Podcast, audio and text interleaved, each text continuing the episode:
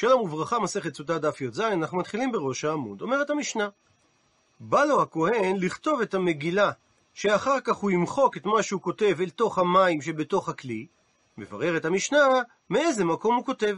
ויש בדבר מחלוקת תנאים משולשת. דעה ראשונה, תנא קמא, הלא הוא רבי מאיר, מי ואם לא שכב איש אותך, ואם לא סטית טומאה וגומר, שזה קללה הבאה מחמת ברכה. שמכלליו אתה שומע אין, האם סטית, לא היא נקי.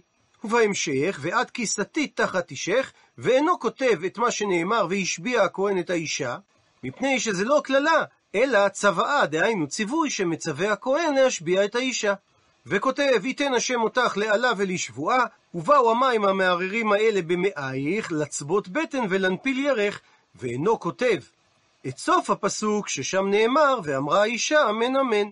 דעה שנייה, רבי יוסי אומר, לא היה מפסיק, אלא כותב את כל רצף הפסוקים, מהפסוק אם לא שכב איש אותך, עד אמן אמן. כולל את הצוואה, דהיינו את הציבוי, והשביע הכהן את האישה, וגם את קבלת האישה, ואמרה האישה אמן אמן. דעה שלישית, רבי יהודה אומר, כל עצמו אינו כותב, דהיינו ייזהר בעצמו שלא יהיה כותב, אלא את העלות בלבד. ואפילו את מה שכתוב, אם לא שכב איש אותך והיא נקי, לא היה כותב, וכל שכן שהוא לא כותב, והשביע הכהן.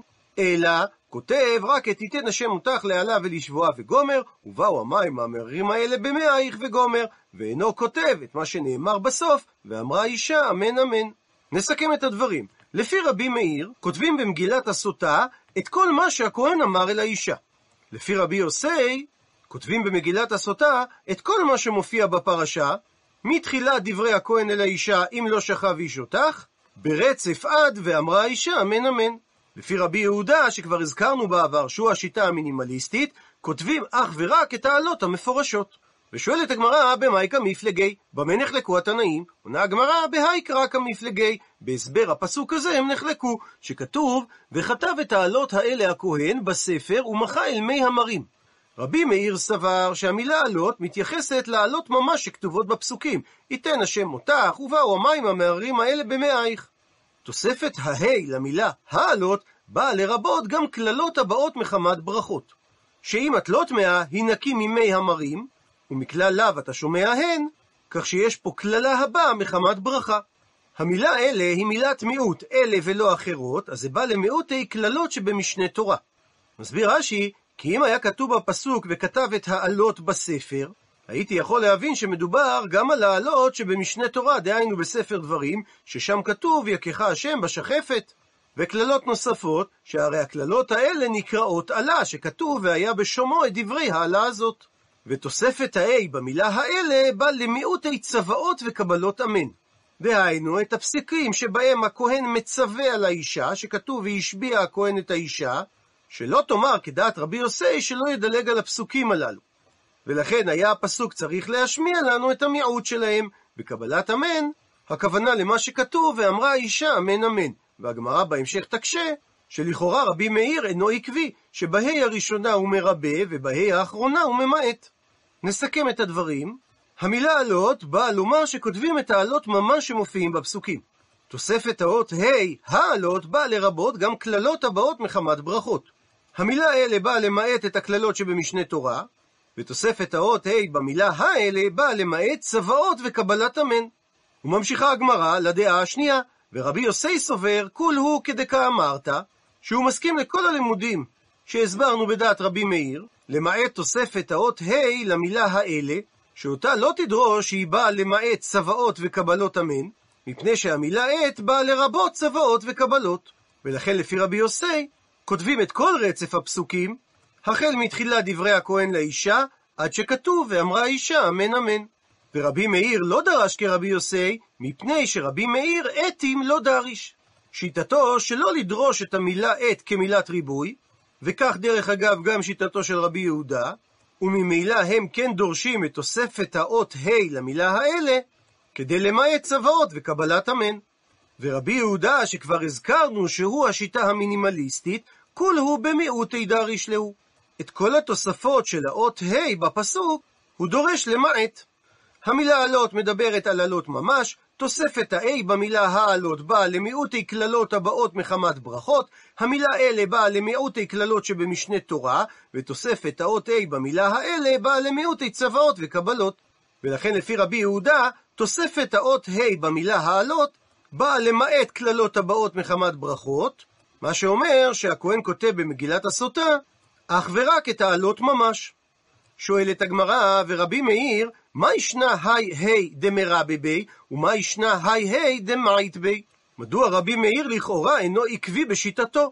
את תוספת האות ה' במילה העלות הוא דורש כדי לרבות קללות הבאות מחמת ברכות, אבל את תוספת האות ה' במילה האלה הוא דורש כדי למעט צוואות וקבלת אמן. עונה הגמרא, תוספת האות ה' דגבי דריבויה, שמתווספת למילה שבאה לרבות, שזה המילה עלות. ריבוי ההיא, היא נדרשת לריבוי, ותוספת האות ה' דגבי דמיעוטה, שמתווספת למילת מילוט, שזה המילה אלה, מיעוטה היא. כך שרבי מאיר דורש את התוספת על פי המילה אליה היא התווספה. תוספת ה-A למילה עלות באה לרבות, ותוספת ה-A למילה האלה באה למעט. ממשיכה הגמרא ומקשה על שיטת רבי מאיר, והא לית לי לרבי מאיר שמכלל לאו אתה שומע הן. ומסביר רש"י שהרי שנינו במסכת קידושין שרבי מאיר אומר כל תנאי שאינו כתנאי בני גד ובני ראובן אינו תנאי. שבתורה מופיע שתנאי בני גד ובני ראובן נאמר בצורה מפורשת אם הם יעברו ואם הם לא יעברו. למרות שלכאורה לא היה צריך לשנות את שני הצדדים אם היינו אומרים שמכלל לאו אתה שומע הן. ולפי זה לא היה צריך רבי מאיר לרבות קללות הבאות מחמת ברכות. עונה על כך אמר רבי תנחום, הנקי כתיב, בלא יוד אחרי האות ה', כך שמלבד המשמעות הרגילה של הנקי אם לא שכב איש אותך, דרש רבי מאיר את הפסוק באופן הבא, אם יש טומאה תחת אישך, חינקי. כך שיש פה בעצם קללה מפורשת. מביאה הגמרא דרשה מפורסמת, דרש רבי עקיבא, איש ואישה שזכו, שכינה ביניהם, ואם הם לא זכו, אש אוכלתן. מסביר רש"י, איש ואישה שזכו ללכת בדרך ישרה, שלא יהיה הוא נואף ולא היא נואפת, שכינה ביניהם. שהרי חילק ריבונו של עולם את שמו שזה י' ה' ושיכנו ביניהם. י' במילה איש בין האלף לשין, וה' באישה אחרי האותיות א' ושין. אבל אם הם לא זכו, אש אוכלתן, שהקדוש ברוך הוא מסלק שמו מביניהם, ואם נוריד את האות י' ואת האות ה' מהמילים איש ואישה, נמצאו המילים אש ואש. והוסיף על כך, אמר רבא, ודאישה עדיפה מדאיש. מסביר רש"י, האש של האישה קשה וממהרת לאכול ולהיפרע מהאש של האיש. מה טעם הדבר? מפני שהי מצרף והי לא מצרף.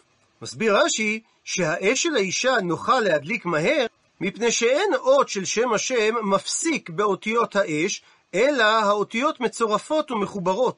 מה שאין כן באותיות איש, הן האותיות של אש מצטרפות יחד, שהרי היוד של השכינה מפסקת בין אותיות א' וש'.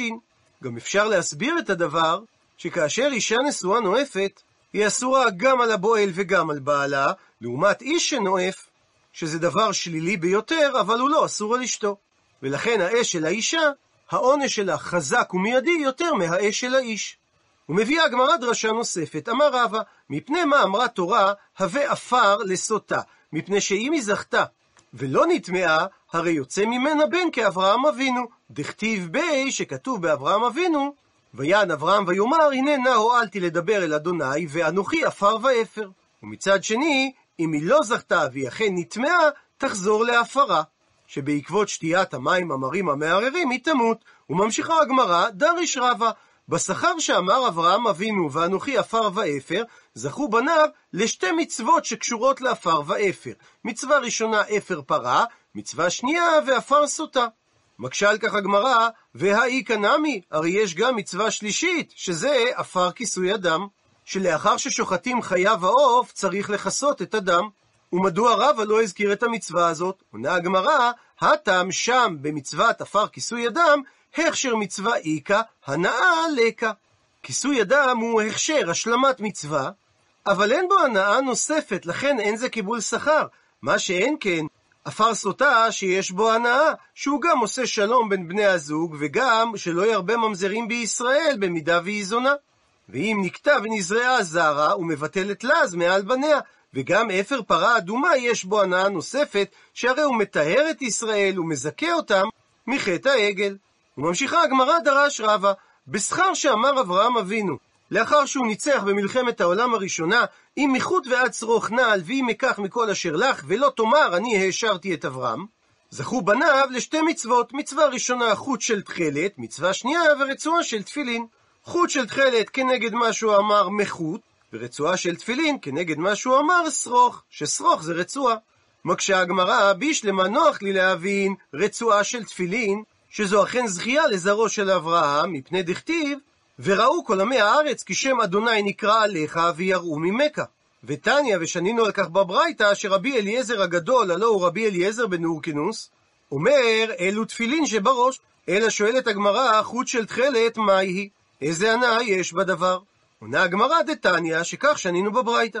היה רבי מאיר אומר, מה נשתנה צבע התכלת מכל מיני צבעונים?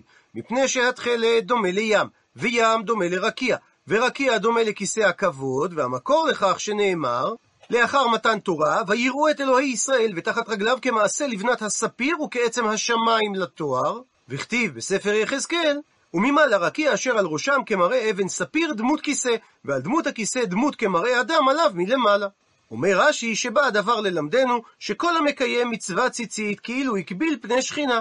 וכך שנינו במדרש ספרי בסוף פרשת שלח, שהסיבה שהיו צריכים להביא את כל רצף הפסוקים הללו, מפני שלא מצאנו פסוקים, אלא שהרקיע דומה לכיסא הכבוד. ולכן היינו צריכים לומר שהתכלת דומה לים, והים דומה לרקיע. כי התכלת לא דומה לרקיע כל כך, אלא היא רק דומה לדומה לו. והרקיע עצמו דומה לכיסא הכבוד, על פי דרשת הפסוקים, שהרקיע הוא כמעשה לבנת הספיר, ובכיסא הכבוד כתוב שהוא כמראה אבן ספיר. לפי זה, מי שמקיים מצווה ציצית עם תכלת, כאילו הקביל פני שכינה. ואומרת המשנה, אינו כותב את מגילת הסוטה לא על הלוח של עץ, ולא על הנייר של עשבים שקודשים ומדבקים אותם בדבק עד שהם נעשים כמו אור, ולא על הדיפטרה. הפכנו דף שזה אור שאינו מעובד כל צורכו, שהמליכו אותו ואישרו אותו בתערובת של קמח ומים, אבל לא איבדו אותו עיבוד סופי בעפצים, אלא על המגילה, דהיינו על קלף שעובד כל צורכו, מפני שנאמר, וכתב את העלות האלה הכהן בספר ומחה אל מי המרים. וספר משמעותו קלף. וממשיכה המשנה, ואינו כותב לא בקומוס ולא בקנקנטום, ולא בכל דבר שרושם ונבלע בקלף, ואז אינו יכול למחוק את הדיו, אלא בדיו שלנו של שרף, שניתן למחוק אותו במים, שנאמר, ומחה אל מי המרים, שצריך לכתוב בכתב שיכול להימחות. בסוף ימי תקופת בית שני כתבו סופרי סתם בדיו של עשן, שהיה עשוי מפיח מעורב בשרף עצים. הדיו הזה נשאר שחור על הקלף במשך יותר מאלפיים שנה, כפי שמעידות תפילין ששרדו מימי בית שני. רבי מאיר, מאה שנה אחרי חורבן בית שני, ראה צורך לשפר את שחורות הדיו ועמידותו, והוסיף לו קנקנטום, שזה גופרת הברזל, חומר שנחצב מן האדמה ומורכב מתרכובות של ברזל, גופרית, חמצן, וחומרים נוספים בכמויות קטנות. רבי מאיר היה הראשון שהוסיף את הקנקנטום לדיו של סופרי סתם, כמו שאמר, דבר אחד יש לי וקנקנטום שמו שאני מטיל לתוך הדיו. רבי מאיר לא עשה את הדיו מקנקנטום, אלא עשה קודם דיו שחור בלי קנקנטום, ואחר כך הוסיף קנקנטום לדיו הקיים כדי לשפרו. לגבי הקומוס, רוב הראשונים מזהים אותו כגומי, כנראה כוונתם לחומר הנקרא היום גומי ערבי, שמופק מקליפת עצי שיטה. הזיהוי הזה מתאים לשמו הלועזי של הגומי הערבי, שמקורו בשם קומי או קמי במצרית, ומכאן הוא עבר ליוונית, עד שהוא מופיע בלשון המשנה כקומוס, או בארמית קומה. ומביאה עכשיו הגמרא שישה דברים נוספים שפוסלים את מגילת סוטה. אמר רבא. פסול ראשון, מגילת סוטה שכתבה בלילה פסולה. מה היא טעמה? עטיה, בא הדבר ונלמד בגזרה שווה, תורה תורה, כתיב אחא. כתוב כאן בסוטה, או איש אשר תעבור עליו רוח קינה וקינא את אשתו, והעמיד את האישה לפני אדוני, ועשה לה הכהן את כל התורה הזאת, וכתיב הטעם, וכתוב שם, לגבי משפט, על פי התורה אשר יורוך, ועל המשפט אשר יאמרו לך תעשה, לא תסור מן הדבר אשר יגידו לך ימין ושמאל. ועל פי הגזרה השווה, משווין בין מגילת סוטה למשפט, מה משפט הוא רק ביום, אף מגילת סוטה ניתן לכתוב אותה רק ביום. פסול שני, אם כתבה למפרע, פסולה. מסביר רש"י, שאם הוא כותב את המילים לא כסדרם, לדוגמה, ירך ולנפיל, בטן, לצבות במאייך, או שרק אחת מהמילים היפך ואת השאר כתב כהלכתן, המגילה פסולה. המקור לכך דכתיב, וכתב את העלות האלה. ומשמעות המילה האלה, כי דכתיבה, כמו שאין סדורים בפרשה. פסול שלישי, אם כתבה את המגילה קודם שתקבל עליה האישה שבועה. הרי המגילה פסולה, שנאמר, והשביע, ואחר כך וכתב. פסול רביעי, אם כתבה איגרת היא פסולה, מפני שבספר אמר רחמנה. וההבדל בין איגרת לספר, שאיגרת כתובה בלא שרטוט, לעומת ספר תורה שהלכה למשה מסיני, שספרי תורה צריכים שרטוט. ושרטוט הכוונה לחריצת השורות על גבי הקלף. הפכנו דף, פסול חמישי, אם כתבה על שני דפים פסולה, הוא מסביר רש"י ששני דפים הכוונה שתי עמודות. והמקור לכך מפני שספר אחד אמר רחמנה ולא שניים ושלושה ספרים. שהמילה ספר היא בלשון יחיד, ומכאן לומדים שמגילת הסוטה צריכה להיות בעמודה אחת. הפסול השישי, שאם הוא כתב אות אחת הוא מחק אות אחת, וכתב אות אחת הוא מחק אות אחת, וכך הוא חזר וכתב אותיות ומחק אותם, עד שהשלים לכתוב ולמחוק את כל המגילה, הרי היא פסולה מפני דכתיב, נקרא בפנים, או איש אשר תעבור עליו רוח קינה וקינא את אשתו, והעמיד את האישה לפני אדוני, ועשה לה הכהן את כל התורה הזאת. ומשמעות המילים את כל התורה, עד שתהא כתובה כולה כאחד. עד לכאן דף י"ז.